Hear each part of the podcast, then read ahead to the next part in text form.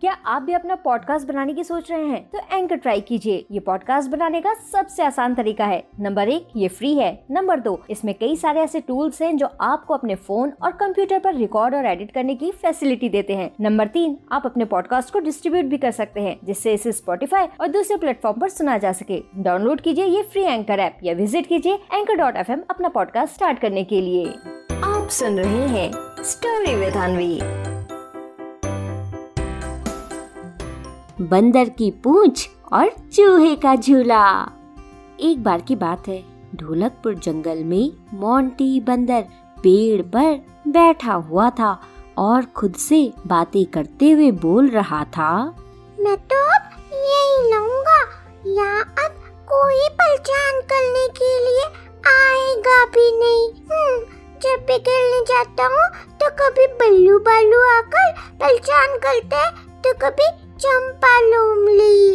अपना तो जब बैठे लेते बच बार बार मुझे ही काम कराते हैं। अब खेलूं या काम करूं? अब यहाँ इतनी ऊपर पेड़ पर कोई आ भी नहीं पाएगा और मैं आराम से अपना खेल खेलूंगा। देखो देखो कितनी अच्छी जगह है ना।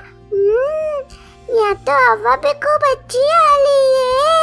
और फिर खुद से बात करते करते अकेले ही मोंटी बंदर खेलने लगता है।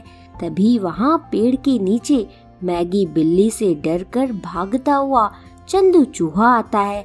मैगी बिल्ली चंदू चूहे के दांतों से बार बार बादाम तोड़वा रही थी।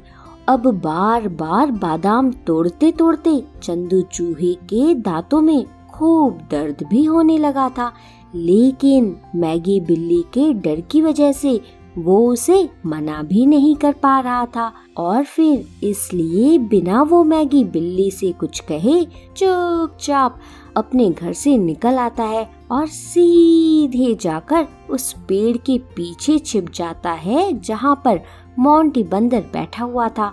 तभी चंदू चूहे को पेड़ से नीचे लटकता हुआ कुछ दिखाई देता है। फिर चंदू चूहा जल्दी से उसके पास जाता है और उसको पकड़कर झूला झूलने लगता है।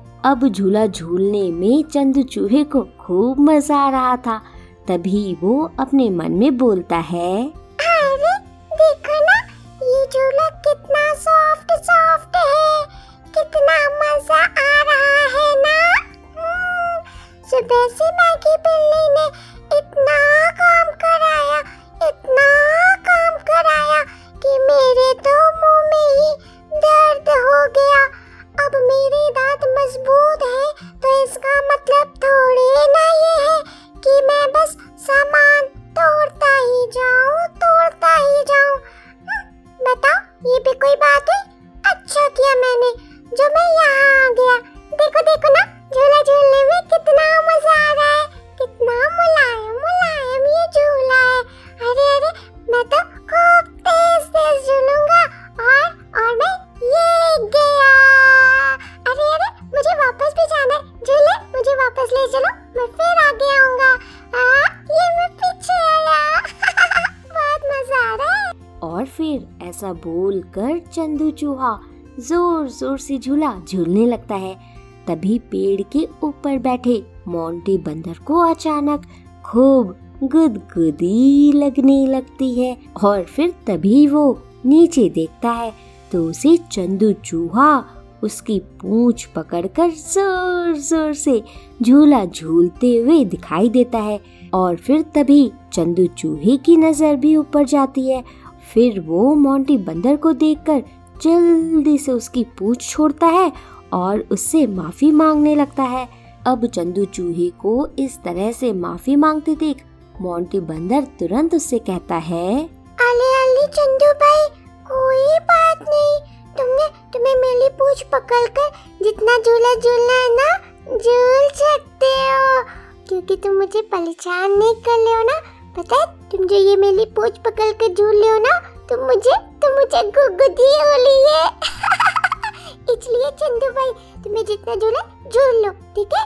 तुम नीचे कुछ लो और मैं यहाँ ऊपर। हम दोनों अपना गेम खेलेंगे, ठीक है? चलो। और फिर ऐसा बोलकर दोनों अपना अपना खेल खेलने लगते हैं। तो बच्चों, क्या सीख मिलती है हमें इस कहानी से?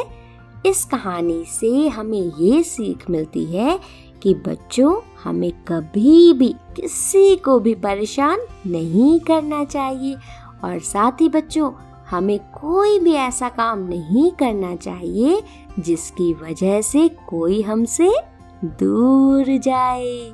समझे? आप सुन रहे थे स्टोरी विद अनवी के साथ।